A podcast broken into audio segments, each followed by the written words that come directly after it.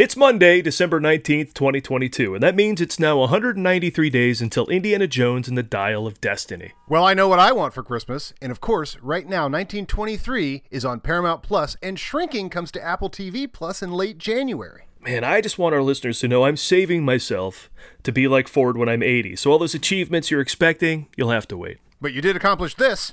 It's the Ford Fiesta.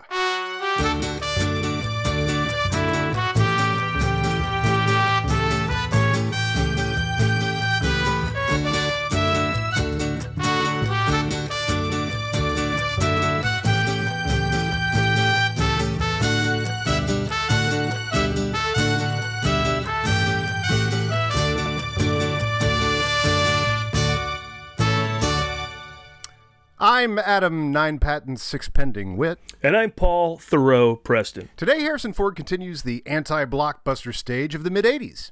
Oh, yeah. Kris Kristofferson had a long one of those, also in the 70s and the 90s, too. This week's movie is, in fact, The Mosquito Coast, and we'll have the recap for you later, because you probably haven't seen it. We'll also welcome our guest, a friend of our days in the movie Trivia Schmoedown, Adam Collins. Adam's that rare person that can make me turn to see who's talking to me in the room, only to find out that they're not talking to me. Usually, it's me they're talking to when they say Adam. but first, what's new in the world of Harrison Ford? Paul? Well, happy to tell you, reviews are overall pretty great for 1923. Not everyone has chimed in, which is surprising, but when you go to any of the websites that, you know, that aggregate vegetables, right? Aggregate, yeah, exactly. Vegetable aggregators? Yeah, dead vegetables. The big ones have chimed in Paste Magazine, Hollywood Reporter, Variety, the Chicago Sun Times. So a lot of the big ones have chimed in, and it's doing pretty well. I think it's like a 94% on dead vegetables. So, and uh, I hope that translates to viewers because this is the first lead Harrison Ford has had it's crazy. in a television show in his career. And we're here for it. And we're also here for it. Uh, and uh, reuniting the cast of The Mosquito Coast. Uh, Ford was also quoted recently as saying an Oscar nomination for Huy Quan would be, quote, well deserved, unquote. Because ever since that picture at D23 Expo went viral with the reuniting of Indiana Jones and Short Round, you know, Huy Quan has been on the short list for all the Uh, all the awards, and rightfully so. He's fantastic in everything, everywhere, all at once. He's showing you sides of him that just we haven't seen in years. I mean, I feel like sometimes we haven't even seen him at all in years, and he had all this awesomeness inside him that he brings to the role in that film. And so Ford's just basically saying what everybody's saying, like. Quan, go get it. There'll be a standing O. Everyone's going to go berserk if he wins that Oscar. And I think he's got the best chances out of anybody. Oh, it's so exciting to have someone back that's just so beloved but disappeared. It's really cool. It's a really cool bringing him back, and of course, the Ford connection. Gotta love it. And of course, when you Google Harrison Ford News, what does that get you? Usually something from the Daily Mail. But actually, Adam found something from the Daily Mail from 2020. Yeah, this date in Daily Mail history. uh, well, Adam found a thing where Harrison Ford and Calista Flockhart were shopping for Christmas trees in Santa Monica. This was back in 2020. Chances are they did it again. But I love how they word it always because they want to take their dumb gossip. I know. But like tie it into some real news. So they're were like, were they elegantly looking at Christmas trees, or were they? Well, here's the quote they, exactly. Did they cut a? What kind of shape did they cut when they did it? but here's the exact title of the article Harrison Ford and Calista Flockhart shop for a Christmas tree in Santa Monica. After it's confirmed, actor will return for fifth Indiana Jones movie. That's the real news, but they got to be Daily Mail about it. they got to tie it in. And talk about how they're in Santa Monica shopping. Yeah, they want the click for Dial of Destiny, but they're or, or, or click for Indiana Jones, but yeah, exactly. Somebody's been googling Harrison Ford plus Christmas to see what's out there. that was me. Well, then let's talk about what really went on uh, at this date, date, date in, in Ford, Ford history. History. History. History. History. history. And in December 20th, 1988, Working Girl was released. Hey, and that's coming up, right? We have Frantic and then Working Girl? Yep. Yeah. Well, what a run in Harrison Ford Phase 3, as I've been calling it. One is we don't know him, two is we know him, and three is he now has ventured outside the blockbuster. Right, exactly. It's like, you know, he's no he's done with Han Solo, done with Indiana Jones. Forever as far as we knew. But, but what a run! Just Witness separates you from the other characters so perfectly, and yet keeps him a cop, keeps him a guy fighting for good, fighting evil. Then Mosquito Coast is like, I mean, this is just a monologue of, of this character. Then you go to Frantic, a Roman Polanski movie, a suspense thriller, and then you go to Working Girl, this Mike Nichols Yeah. comedy. So, and for me, you know, my girlfriend hasn't seen a lot of the movies from the 80s. So, one of the things I did was sit her down during the lockdown and say, okay, we're watching Parenthood. We're watching When Harry Met Sally. We're watching Breakfast Club. She oh, hadn't seen these. and Working Girl was also one of the ones we watched as well. And wait till we get to it, because I think this is one of the more quotable movies of all time. In college, me and my friends quoted Working Girl. Oh, awesome. Who the f- died and made you Grace Kelly? Yeah, that's my favorite. one of my favorite lines right there. Maybe, maybe means dick. Working Girl, I saw when it came out on video, and that was it. So this is a really fun thing for me too to get to re-experience these because there's no remembering how Mosquito Coast was. You know, like like you know, watching it again is definitely watching it for the first time. Same with Witness and certainly Working Girl and Frantic. There's also the element of it going over your head too. Oh God, I, I have to imagine Frantic was quite lost on me at the time. And I don't know what phase this uh, falls into, Adam. We'll figure it out as we go. But in December 21st, 1995, Harrison Ford is nominated for a Golden Globe for Sabrina. Yeah, which I would not have figured. Uh, I thought that movie f- fell relatively flat on the world. And his performance, right? His performance is just sort of like, eh. Yeah, struck a chord with him and you know the director. He made another film with Pollock, but uh, Oh man, you know they're gonna do a they're gonna do a Pacino. He's gonna turn in some piece of crap, and they're gonna give him Best Actor just to go. Well, you, we we meant to give you one a long time ago. they can always give him the Thalberg. You know, he and and uh, he and Sigourney Weaver probably both deserve uh, Thalbergs. Yeah.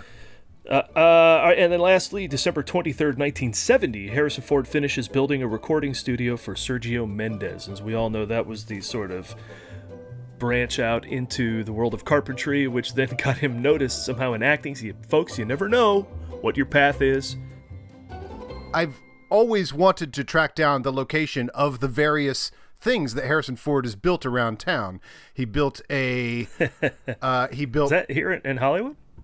uh, this uh, Sergio Mendes is in Encino. We can go see that. we could we could go see you know i mean i don't know how close you can get to it because it's on an estate but uh, i have yet to find any photos of it online he built uh, an extension on uh, richard dreyfuss's house so yeah but sergio mendes that's that's one of the bigger cooler things he built You know, we did the whole witness episode, and we didn't think to get cracking on that internet to find out if the barn they raised is still somewhere. That'd be fun to go Oh, check out that barn if it's still up. I mean, they, they used they used cranes instead of all Amish labor, but they built a barn for that movie. It'd be cool to if it was still there.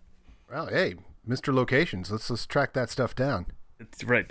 You want that on the tour? It's an extra thousand dollars to get the Pennsylvania back, but the built by harrison ford tour where you just tour people around to things that harrison ford built the rabbit cages from Heroes. right the uh, yeah we got, we got to go real quick down to uh, Peru yeah to look for, for Geronimo and but speaking of the Mosquito Coast That's what I was going to say. That is one of the cool things about this week's movie is for the third time in his history, Harrison Ford is doing carpentry on screen, and it's a character that's like largely a builder in this one too. So it's he further is defining his characters closer to himself. Harrison Ford Helen Mirren you're probably thinking this is some 1923 prequel Naturally, a 1923 prequel would be 1922 or 1883, depending on if you're a fan of Taylor Sheridan. and that leaves the Mosquito Coast as something different altogether and certainly something different for Harrison Ford's career at the time let's tell you what it's all about with our patented movie guys recap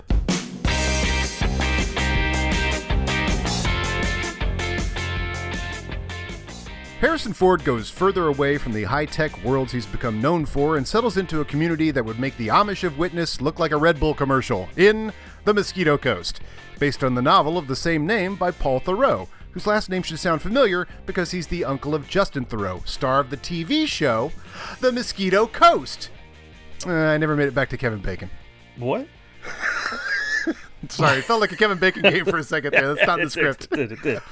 But, that's not what this movie's about. Harrison Ford plays Allie Fox, a genius inventor who's working as a day laborer on an asparagus farm until his inventing career takes off. Allie Fox possesses something that many Harrison Ford characters have lacked words. Ali Fox has all the words. Harrison Ford has gone from a man of few words Fire! Hi. to a man of the most words. Look around you. How did America get this way? Land of promise, land of opportunity. Give us the wretched refuse of your teeming shores. Have a Coke. Watch TV. Have a nice day. He's a dick, a classic angry American know it all dick. And yet, we like him, partially because he says it all while looking and sounding like Harrison Ford. Are you going to question Harrison Ford? Who can say no to that face? Well, maybe the clerk at the local hardware store played by a young Jason Alexander, who's had it with Ali Fox. If you don't want it, just say so. Just said so, Jack. Don't want it. Look, made in Japan. I don't want my hard earned American dollars converted into yen. Kirin, laga, beer! Goodbye. Maybe I should have said Disney. Well played, Adam. Thank you. Ah, yes. And Ali Fox is also xenophobic, so there's that. Entitled and xenophobic? What a rare combination. I wonder if he's a religious narcissist. Guess I'll just have to wait and find out. Unable to get the American made parts he's ordered to finish his latest invention, Ali instead takes his son to the local dump, where he resourcefully gathers his parts for free, looking around and filling the time with some classic proclamations about consumerism. All winter, Father had been saying, There's going to be a war in America. It's coming, he said. He was restless and talkative. He said the signs were everywhere in the high prices, the bad tempers, the gut worry, in the stupidity and greed of people. Bloody crimes were being committed in the cities, and the criminals were unpunished. It was not going to be an ordinary war, he said, but rather a war in which no side was entirely innocent. Oh, Andy thinks the end of the world is near. Whew. Swipe left. Unless you're his wife, played by Helen Mirren, identified by Ali only as Mother, if you like to know all that Ali thinks she's useful for. She's certainly not around to question the craziest ideas he can spout. Mother and father have four kids April and Clover, their twin daughters, their middle child, Jerry, and Allie's oldest, his dumpster diving partner, Charlie, played by River Phoenix, who narrates the movie, putting the audience in his point of view. Which is good for those of us actively avoiding Allie's point of view ever since the invention of Twitter. This country's going to the dogs. Nobody cares. I just work here. That's the attitude. Buy junk, sell junk, eat junk. Ali unveils his latest invention to his family a machine that makes ice, with no plugs or electricity, just combustion. Ali states that he's made ice from fire. Now, I'm not the biggest reader of Greek mythology, but I'm pretty sure stealing fire from the gods is one of those cautionary tales in there. He calls the machine Fat Boy, a variation on the name of the bomb that was dropped on Hiroshima, Fat Man. And you don't need a fourth grade reading teacher to point out this classic example of symbolism. But no matter how much this is starting to sound like a movie that Elon Musk watched more than Star Wars, unlike Elon Musk, Ali has to have a job to raise four kids. And his boss, Mr. Polsky at the asparagus farm, is upset at the amount of unpicked asparagus while Ali tries to sell him his latest invention. He demonstrates the ice maker to Mr. Polsky. You just take out a tray, turn it over, and push. You get a shower of ice cubes, all frosty dry. Not seeing the potential for hosting that ice smashing contest from Karate Kid Part 2 at local bars, Mr. Polsky is unimpressed. And he adds himself to the long list of people who have had it with Ali Fox. In fact, the only people who haven't had it with him are his children, who haven't reached the age yet where parents can be wrong, and his wife, who will trust him implicitly for the next hour and 45 minutes to the agony of the audience who beg out loud for her to confront him. Before Mr. Polsky can tweet about Ali Fox's entitled generation with their love of technology instead of good honest labor, Ali storms off, and as he drives past the fields of immigrants picking asparagus, he imagines that where they come from, ice would be like a great jewel, and the man that could manifest such a thing from fire would be considered a god.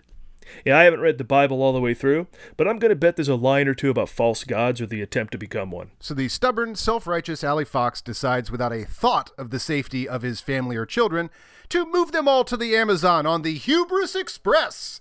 Abandoning their house in a moment's notice, leaving the sink full of dishes and cups of coffee still steaming, and hopping a Panamanian barge. This is nuts, and it's where it helps having Harrison Ford, who is unquestionably the villain in the lead role, because Ali Fox is so passionate and actually makes good on the dream that many have of leaving it all behind that you can't help but want to be on his side.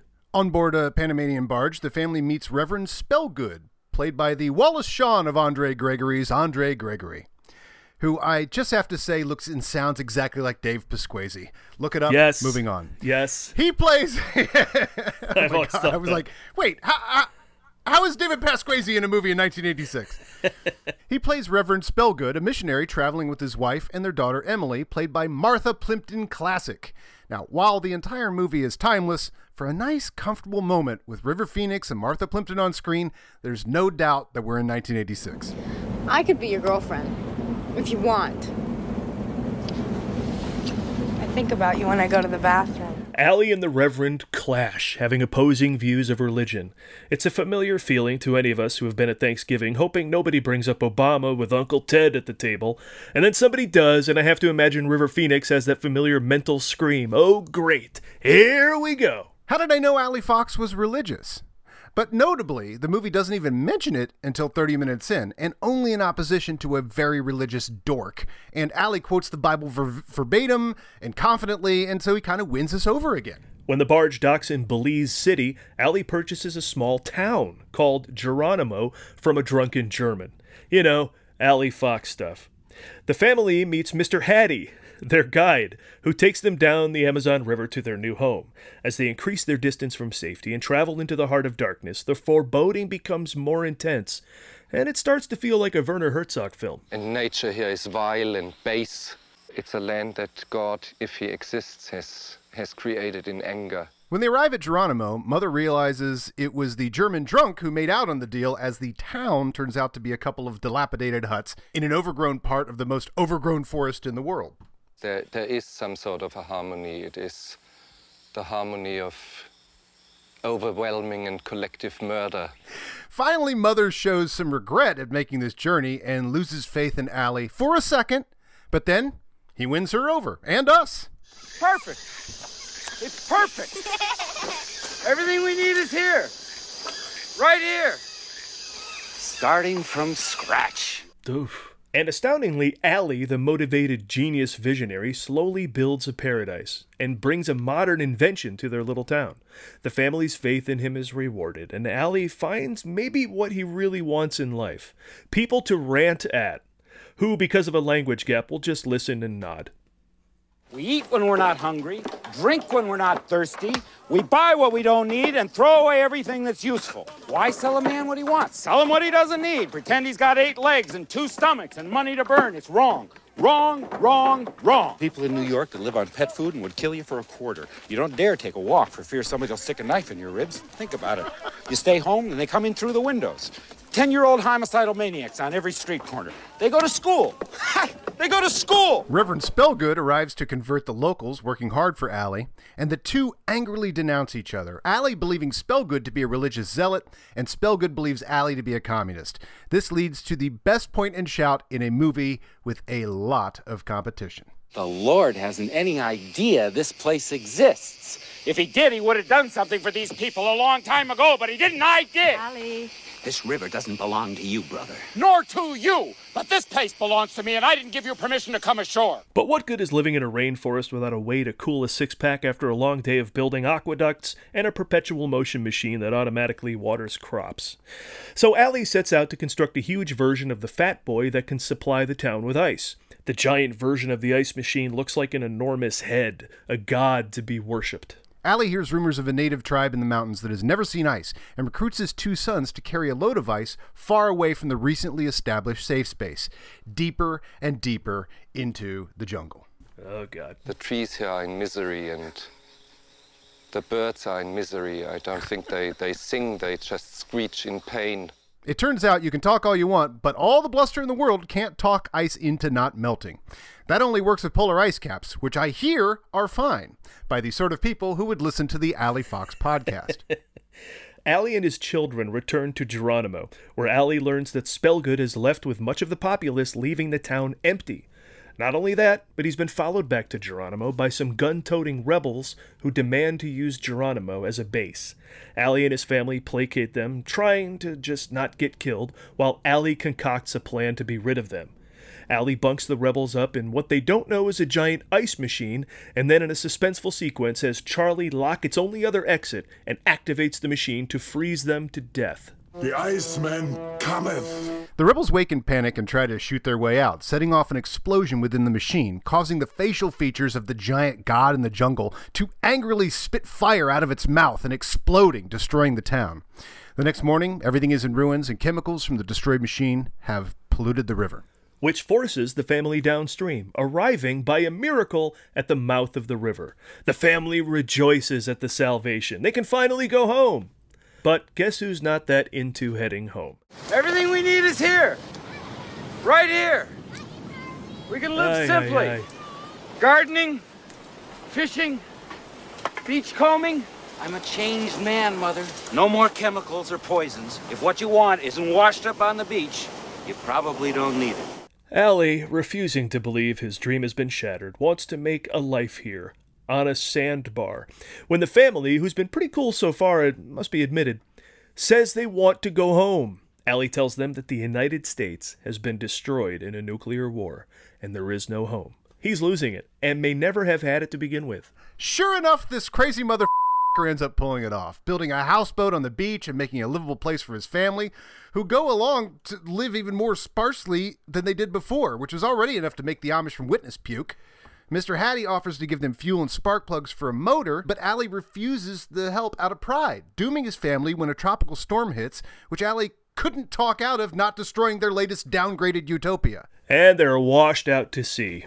But luckily, Mr. Haddy, fearing for their safety, sneaked Charlie the spark plugs and fuel, his charity being the difference between them all living and all dying.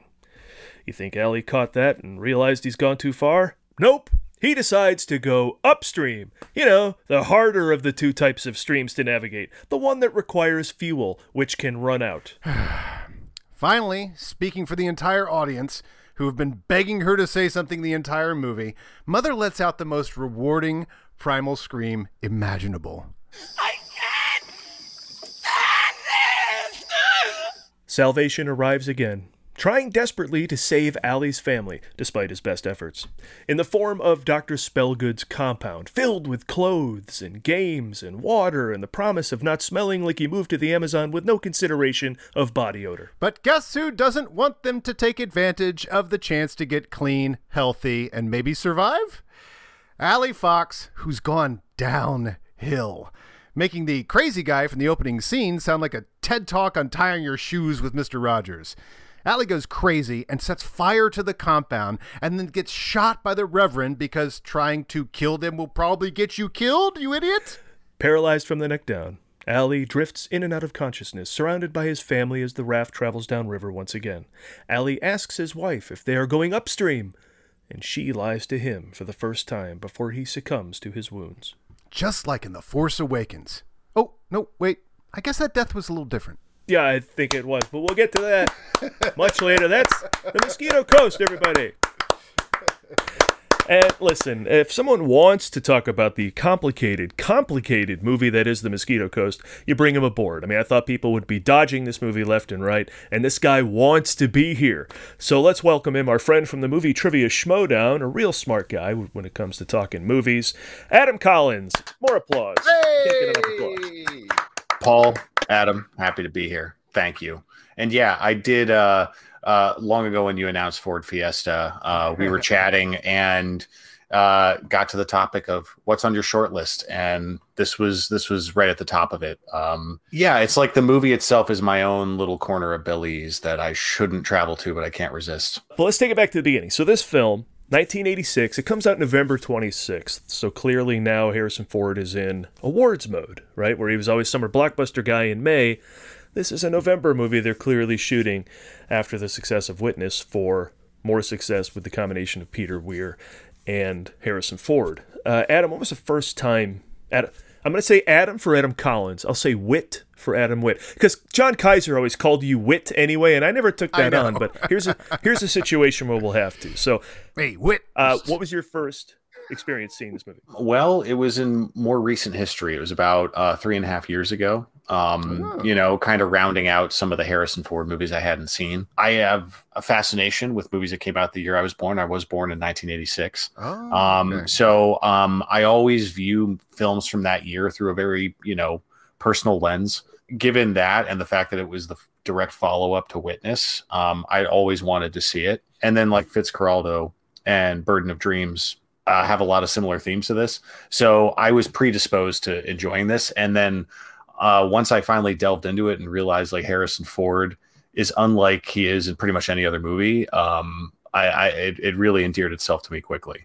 So this wasn't training for the Harrison Ford slice in the movie Trivia Schmoedown.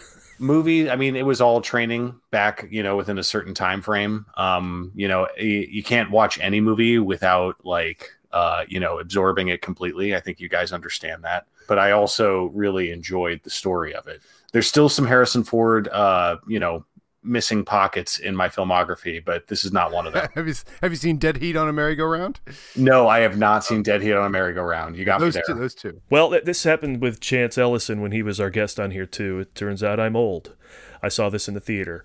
It was right then, you know, I was going to see everything Harrison Ford did in the theater for the rest of my life. When you go on a run from Empire, Blade Runner, you know, Temple of Doom, witness. It's like I am not gonna miss anything else this guy does. So I was in the theater and saw this one. I think it's PG too, right? So I was even like legally in there. I guess I was allowed to see Witness, but I don't. I didn't until video. But this one I saw in the theater for my man Harrison Ford. You guys, you guys both contributed to the the the lowest box office gross of his career up until that point, which shows that you're true fans. That would be 14.3 million on a 25 million dollar budget. Ooh, so yeah. if you look it up on Box Office Mojo, who has pretty decent stats on everything, there were no international markets listed. Like it played domestically, Hmm. made domestic Hmm. money, and then they were like, "Eh, that's enough." I mean, not even Australia with Peter Weir, but say levy Did you have a penchant for Peter Weir films coming in? Is that something else that maybe drew you to check this one out? Yeah, where were you in Harrison Ford and Peter Weir at the time of, of seeing this? You know, I'd seen Witness a couple of times, uh, Truman Show, of course. I'd grown up seeing Dead Poet Society a lot. Um, um, but because this one was between Witness and Dead Poets, I, I like that after Witness, because Witness like played to Harrison's strengths, you know, like he's still, for all intents and purposes, a strong and silent type a lot in Witness. And uh, Mosquito Coast is just a complete pivot from that. And I've just never seen him this manic um, um, Yeah. and this energized and kind Brand of a, new. yeah, it's in a really unsettling way. It's not in a contagious, like this is fun kind of way. You feel for River Phoenix throughout this entire movie. Oh, yes. It's so foreboding the entire time. hmm Yeah, the movie is kind of Phoenix's. They give him the narration and everything. I was also thinking, watching this, like, what a year for him because of Stand By Me came out the same year. Same year. And I don't know which one released first in terms of the year. I, I would assume Stand By Me released first. I think that was a summer movie. Yeah. And I know that was narrated by, you know, Richard Dreyfuss Oh, pretty right. much. But with this, like having the narration from River Phoenix, it feels of a piece with Stand By Me in kind of a, a oh, weird yeah. way. Oh, and- well, and having Marth- Martha Plimpton in there, it's just, it's just it's classic like '86. It just it yeah, has- River can't stay away from the Goonies. That's obvious. Supposedly, they had a real relationship after this movie, but later they appeared in Running on Empty, which was one of Phoenix's better performances too. You know, the, one of the string that made it all the more sad that he eventually died. But he supposedly was attracted to the role because he was raised in the Children of God cult in Venezuela. You know, his parents were kind of hippie-ish with the river and the rainbow and all the other kids' names they had. So he was like, this seemed like something he wanted to explore. I, I didn't even think about River Phoenix's past, but all I could think of was Jim Jones as oh yeah, as those monologues that he gives, which are so fascinating and charming, and like land this character. But then once you put that in the woods, and now you and now you clearly have, have screwed up. You've taken your family away. You shouldn't have done this. All this sort of stuff. Then you're like, well, now he's purely Jim Jones. It's all preaching and Um, have you guys seen the Ti West movie, The Sacrament? no. Um, so that's his that's his take on the Jonestown um, cult. I definitely check it out if you like Ti West movies. But like I thought the same thing, Adam. Like it, it's very cultish, and despite how like aggressively secular he is, he's still incredibly like z- uh, zealous uh, in his own way, and he's indoctrinating his family. And you just, I, I, I feel for these poor kids throughout the whole movie Oh. because they're really along for the ride, just giving their dad the benefit of the doubt. So yeah, we basically are describing the tagline of the movie, which means they did a fine job promoting it, even though it again didn't gross a lot. But the tagline was, "How far should a man go to find his dream?" Allie Fox went to the Mosquito Coast He went too far. Uh, you could also bring that voice into Ali Fox followed his dream to the Mosquito Coast. He planned a paradise. He created a hell. So, that is the trailer for it, by the way, on the on the uh, uh, the Apple TV, which is what I bought mine on. The trailer is the one from the video release, and it's that guy. Some said he was a genius. Honey, he's gonna love it. I'm gonna knock his socks off. Some thought it was madness. I don't want to get off on a tangent about it because I haven't seen it yet, but I'm curious about the series. Um, yes, you know, I've I've heard pretty good things, and I love Justin Theroux. Generally yeah. speaking, I like The Leftovers um, quite a bit. I liked his performance in it, and and then the family connection with the author is interesting. I think he's his nephew. Correct. He's obviously passionate about doing this for some reason. So What's interesting though, we're talking about 2021 Apple TV series that came out that was adapted from the same novel, The Mosquito Coast, by Paul Theroux, Justin's uncle. Um, but I, it's seven episodes. I was curious because Rupert Wyatt directed the the first one, and I loved Rise of the Planet of the Apes so much. I'm yeah. excited to see him doing something, so I want to check it. But I still haven't seen it. But then I go to look today.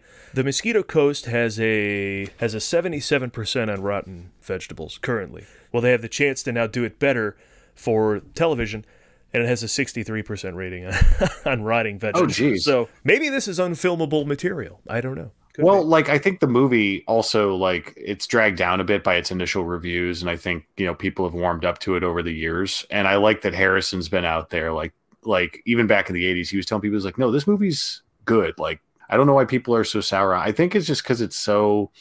It is. It is very dour. It's. It's not ending on a high note might be a, a and I, I don't know how spoilery we want to get, but ending on a high note is subjective. But um, I do think the movie strikes a tone of hopefulness by the time you get to the credits in its own weird way. Uh, but I think people had a hard time receiving it back then. How'd you guys feel about it when you saw it? I'm there to see Indiana Jones. I, I mean, I know I'm not. I wasn't a stupid kid. I know this is not him being, you know, Star Wars Indiana Jones.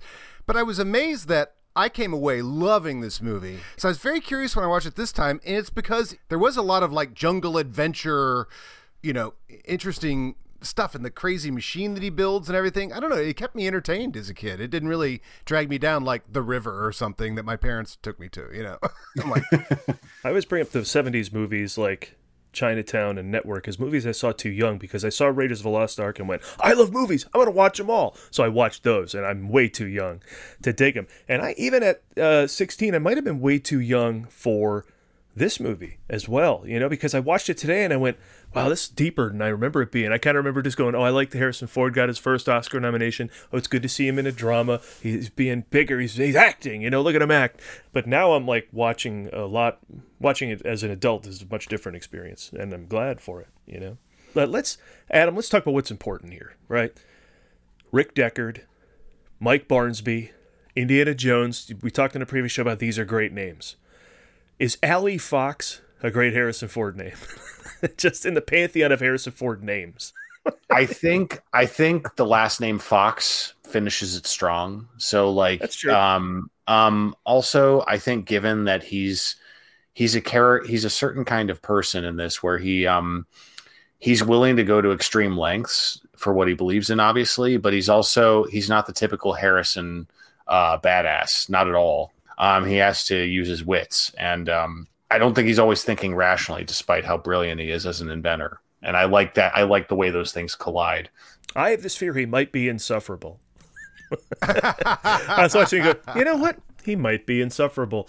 Like in this viewing, I I, I couldn't get on his side. You know, uh, maybe you're not supposed to, but even with like Tyler Durden, I kind of watched Tyler Durden preach about the horrors of horrors of consumerism and and uh, you know a world going to hell, and I kind of went yeah yeah you know a little bit was with that with Allie Fox. I was like, oh, this guy's just go. This is a this guy's has got having a breakdown. I think, although there was a little bit of charm when he drowned himself out with a chainsaw. You know what the biggest problem of the 20th century is, son?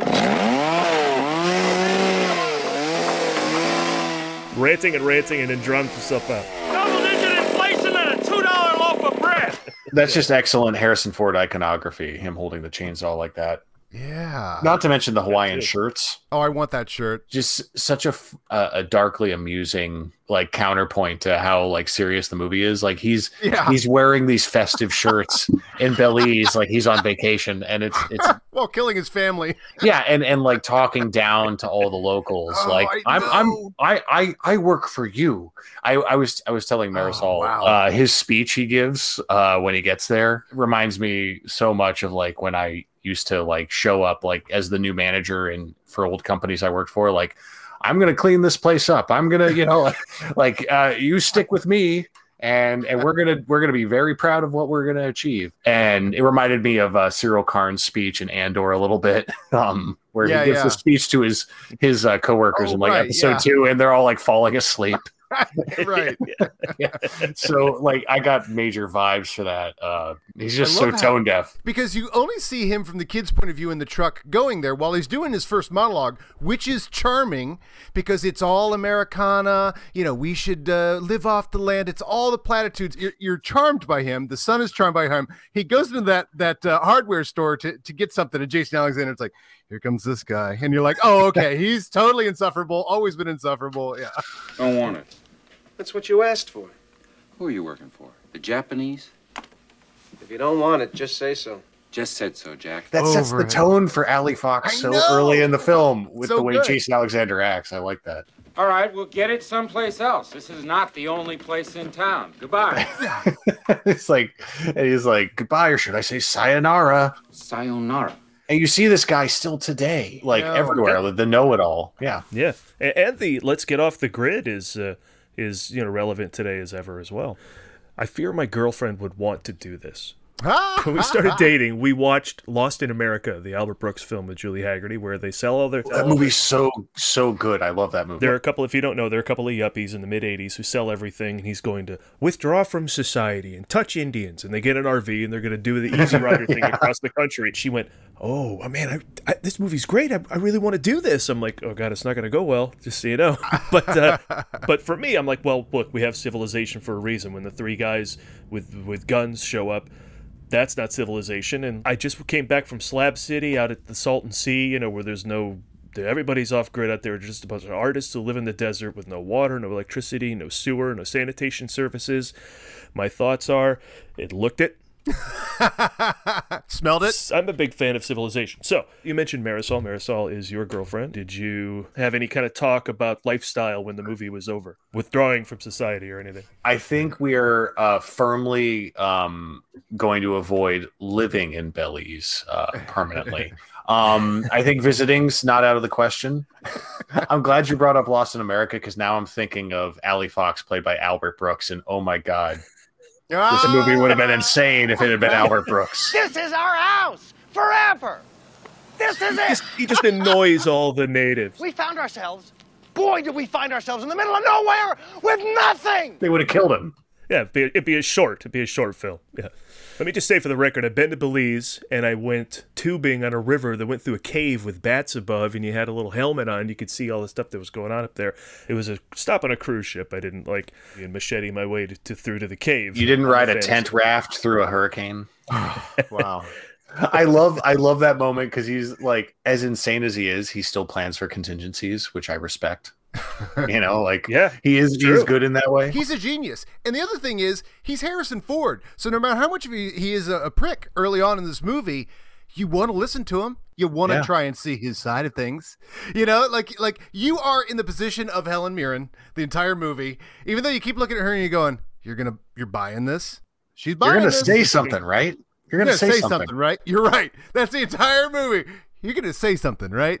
But we are in her position because, like, you're like, well, I mean, how crazy can Harrison Ford be? He seems pretty confident.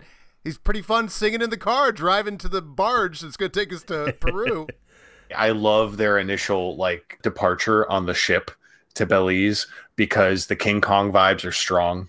The Skull Island vibes are strong. they are. Oh my god, I didn't even think about that. Yeah, I love that, and I love like the cafeteria discussion between the the passengers. Like we got that, we get that scene in all the versions Oh. of King Kong. Wow, good observation. It is only appropriate that we meet Andre Gregory at dinner. I met this extraordinary English tree expert. He's 84 years old. He always travels with a backpack because he never knows where he's going to be tomorrow. And when I met him at Findhorn, he said to me,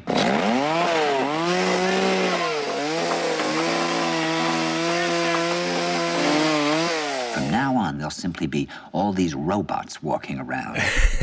wow, what a character. All that stuff I said about, you know, I'm a fan of Civilization. I wasn't a fan of him getting withdrawing from it and dragging his family, being a danger to everybody. Somehow, in the end of this, in the end of this viewing, I found it tragic.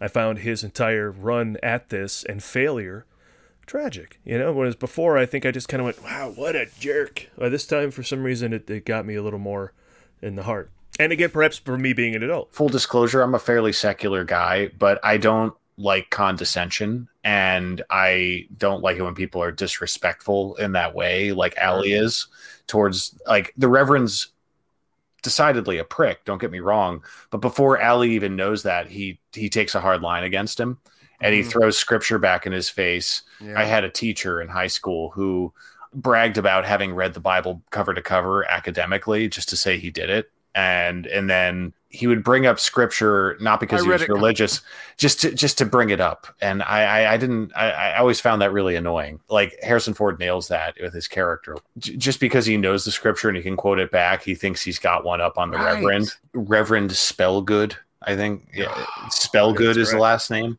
It's from the Mad Max uh, school of naming characters, right?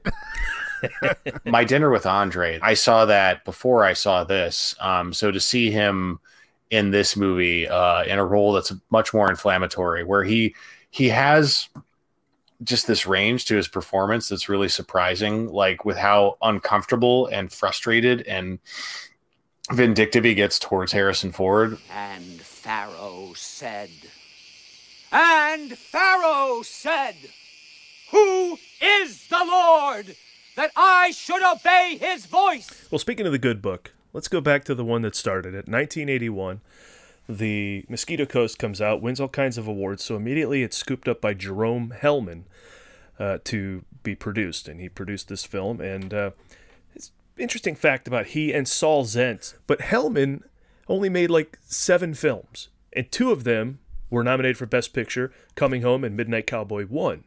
Uh, and he also made The Day of the Locust.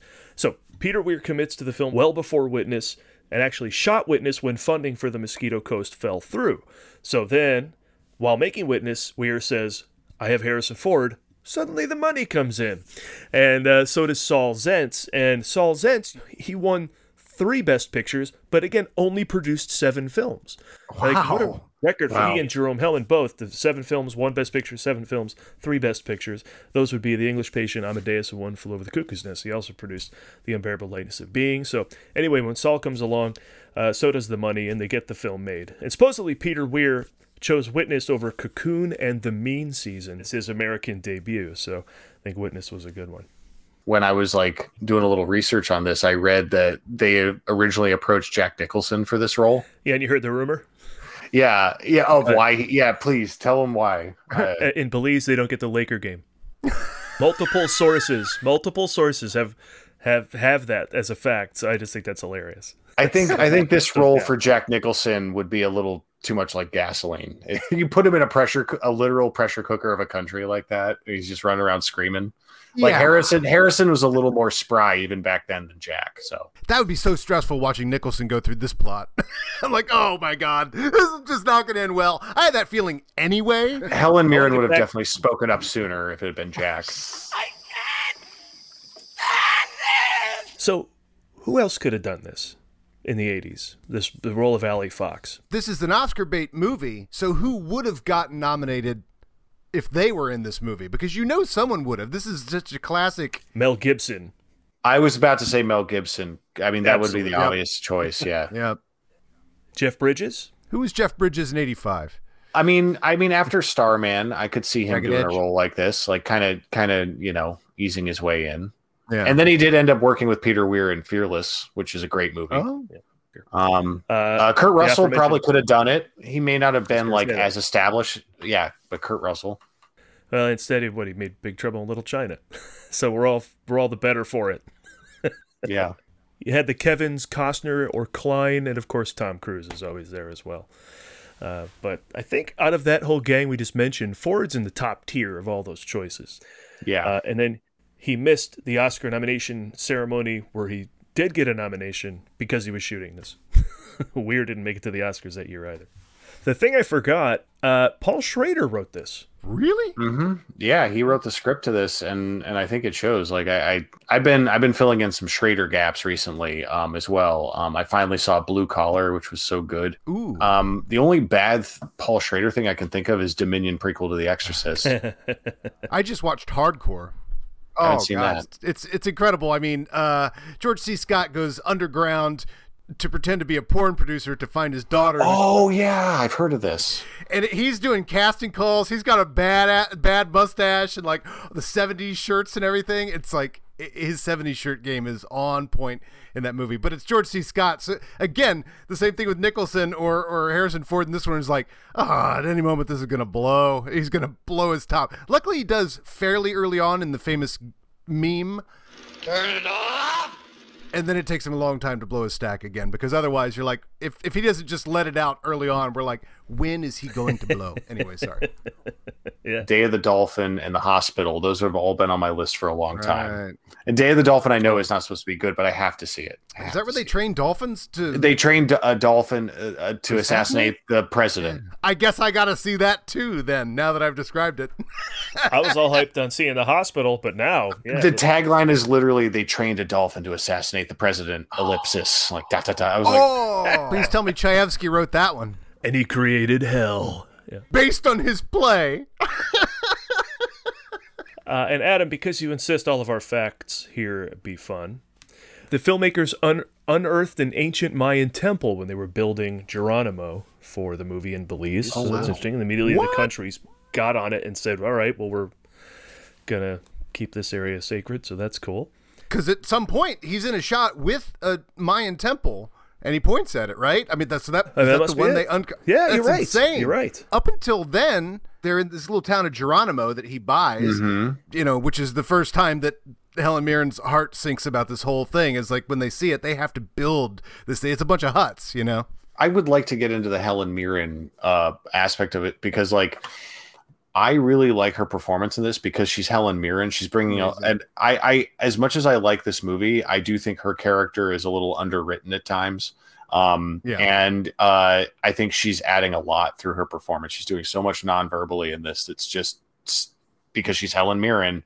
She's so good um, that she's communicating a lot, and I, I love that like just throughout this movie, just by grimacing and turning it into a smile, um, you get to that point where she finally blows up and it feels earned because of her performance. when she blows up.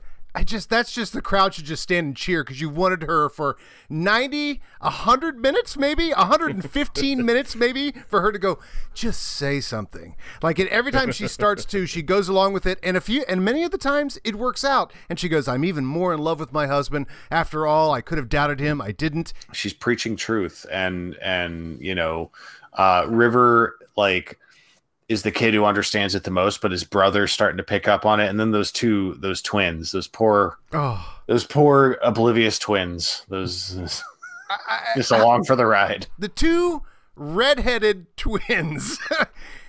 it's if it's not enough to have a kid and take him to the jungle because they could die and there's no hospitals, and then another son, and then two twin daughters that are redheads, so they stand out in the jungle like. You know, there's nobody with red hair in the jungle. Their parents don't have red hair either. you know, it's just uh wow, what a we haven't talked about like what the sun is doing to them the bugs uh we can only imagine like that's that like they had to make a decision early on that like we can only deal with that so much because if we really lean into the realism of being in the jungle um it's gonna be Yeah. an exercise in misery the kids um just by virtue of being there they're pointing out how insane Allie's being the entire time Mm-hmm. And one more thing was all this talk of mother uh, had uh, Mike Pence douche chills. But uh, anyway, uh, But it's yet another thing to Allie Fox. I mean, I, I, just he's got so many little layers and details. It's and and Charlie called it. Was it right? Is that Phoenix's character called Dad father? Every time he was doing the oh yeah, mm-hmm. every time he was monologuing.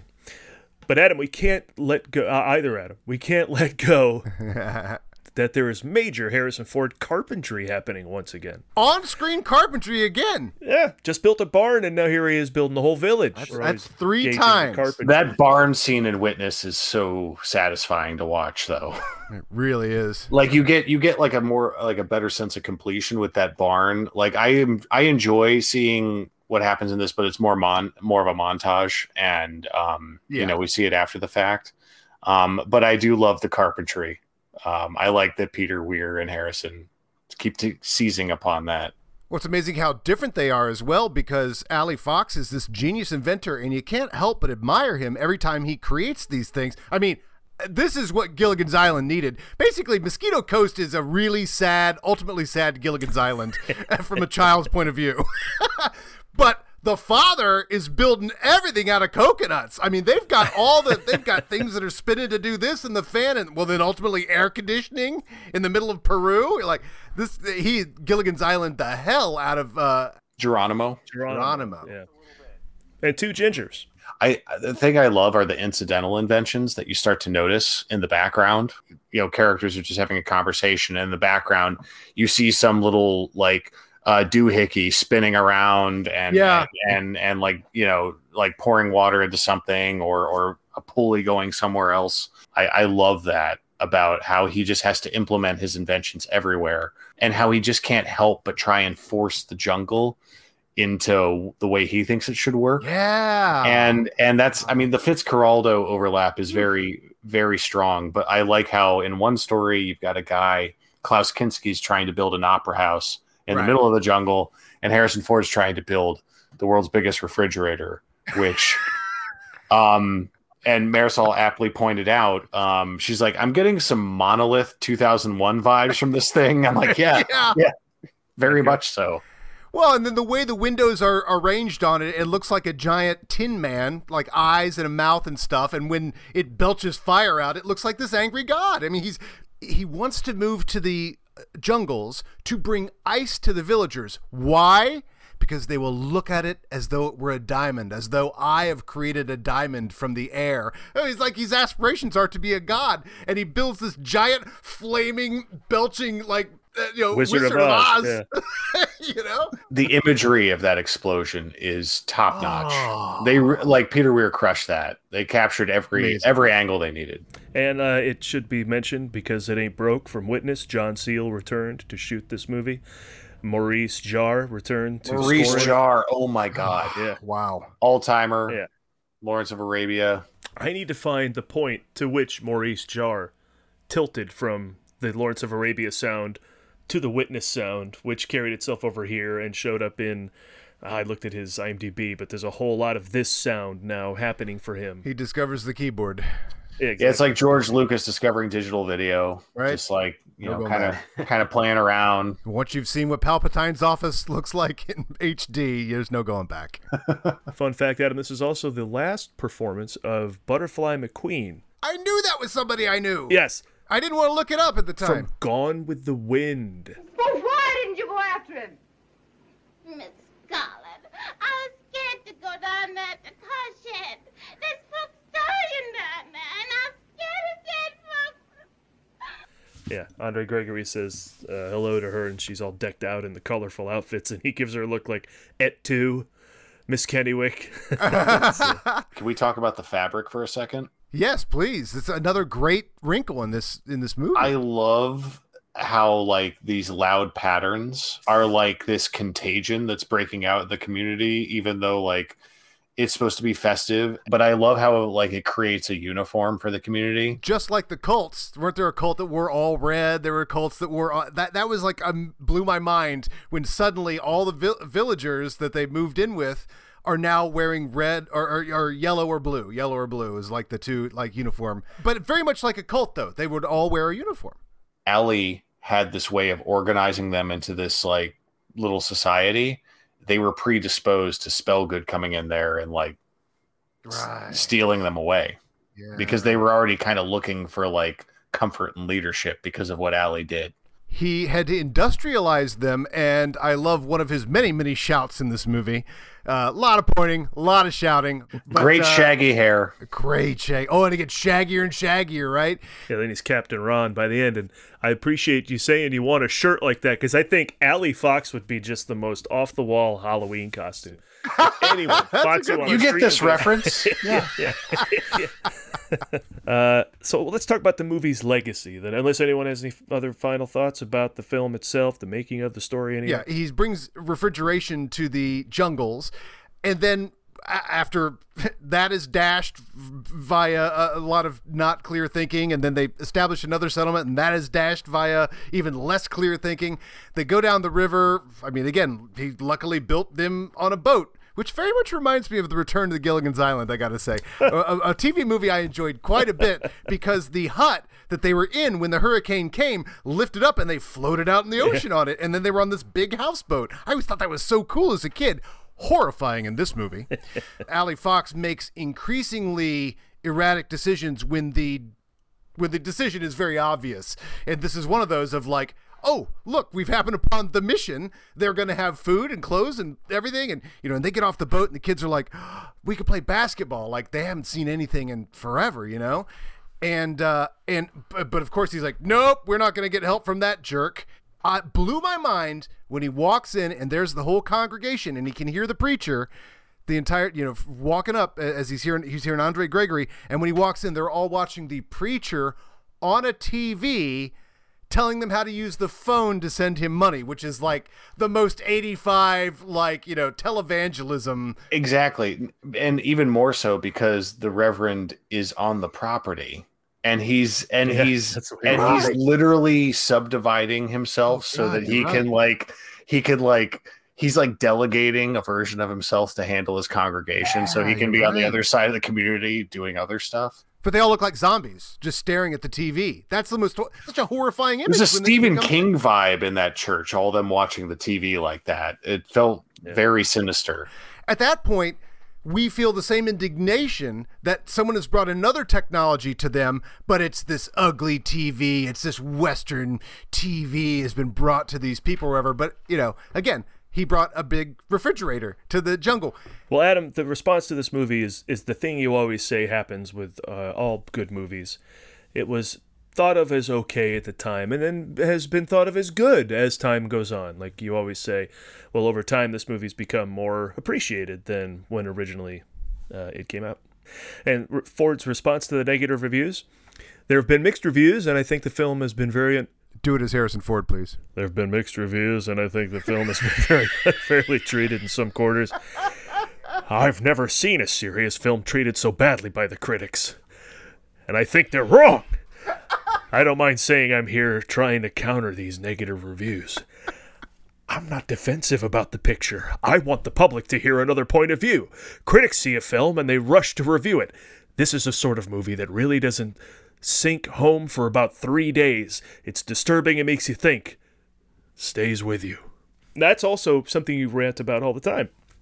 You can't have an immediate opinion about this movie, nope. according to Ford himself. Yeah. It, it, once it sinks in and you start to see all the layers of what's going on and the complication and the relationships and the family, then you can form your opinion. One of the reasons we stopped doing those to and from videos because we found ourselves doing recording ourselves going to a movie and then recording ourselves right after and it's like I you know some of these. I mean, I can't, am I going to do that after Avatar: The Way of Water? No, it's going to take a sec. That's a lot to take in, I'm sure, by the time we finally get to it. Well, and also, you know, trying to be entertaining in a video or whatever. You're like, I just want to talk about a movie. Like, it's uh, stop yeah. with the inst- uh, Instagram. Stop. I just want to think about the movie for a second.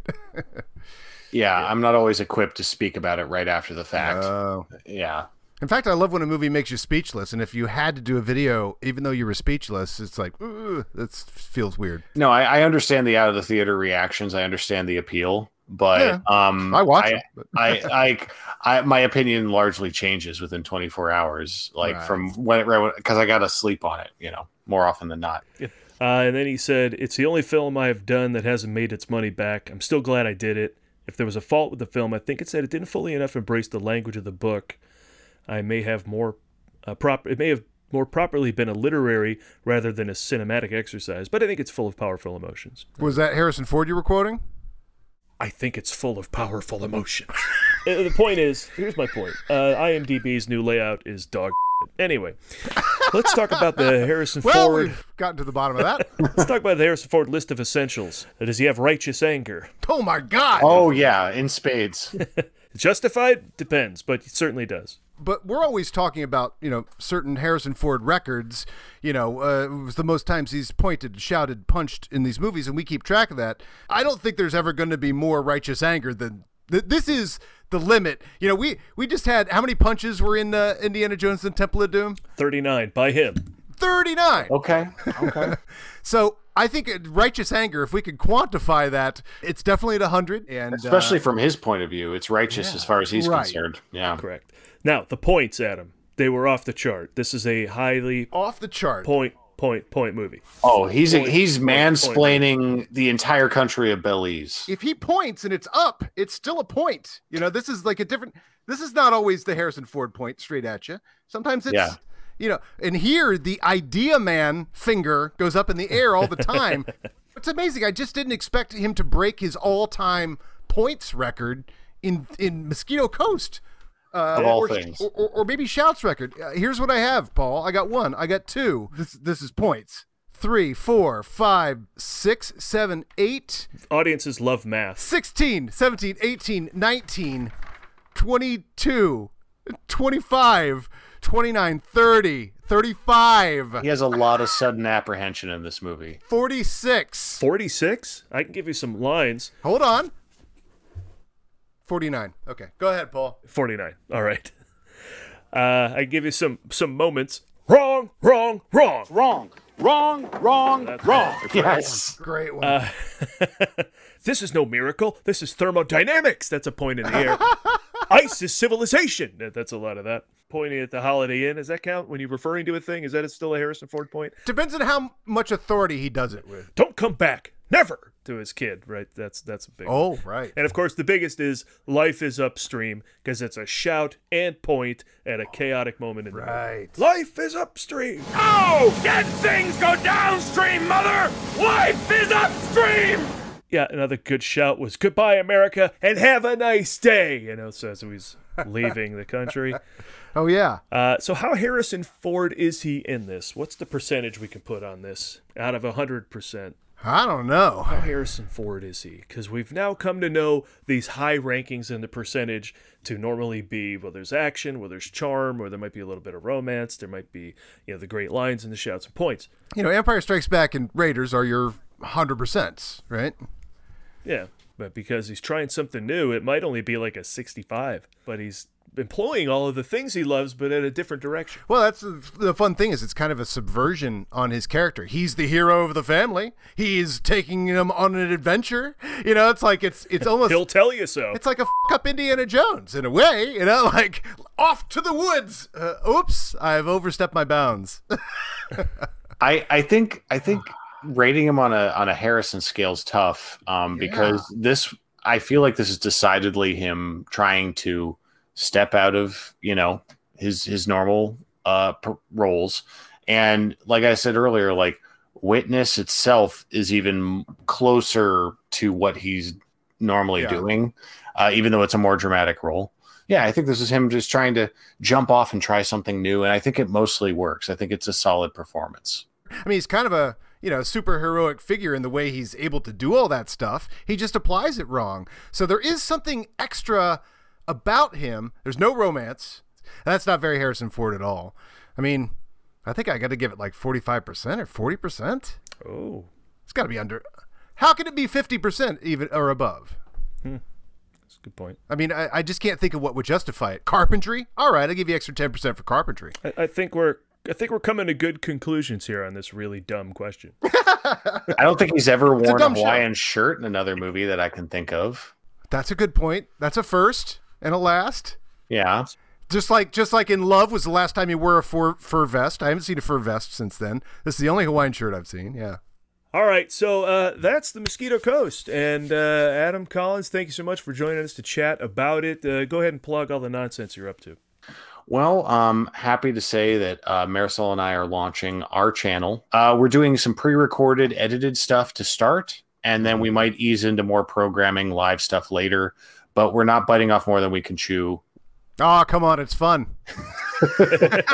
well, we just, you know, in the wake of the Schmoedown ending, we wanted to have a place where we could hang out with people Yeah. um, and trying to get the word out. So follow us on Twitter at Eisenthor for me. It's listed down there. And then at Marisol underscore Mariah, M I R I A H um, for that. Um, but we'll be promoting through our Twitter accounts to start. Will you have any other like games on your channel where like Marisol could beat me like she does with fantasy football and settle the score?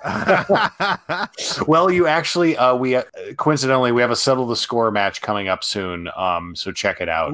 um, we have uh, she and I are um uh going to go up against um late to the party soon. So that's going to be oh. fun. Oh, okay. You're good. You didn't go against each other, so the relationship can stay intact. That's good.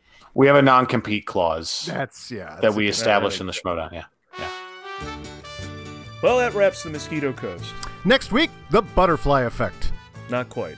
The Green Hornet? Nope. Lord of the Flies? No, are you just mentioning other insect titled movies? Harrison Ford wasn't in another insect titled movie. Next up is Frantic. And you can't spell frantic without ant. Or or tick.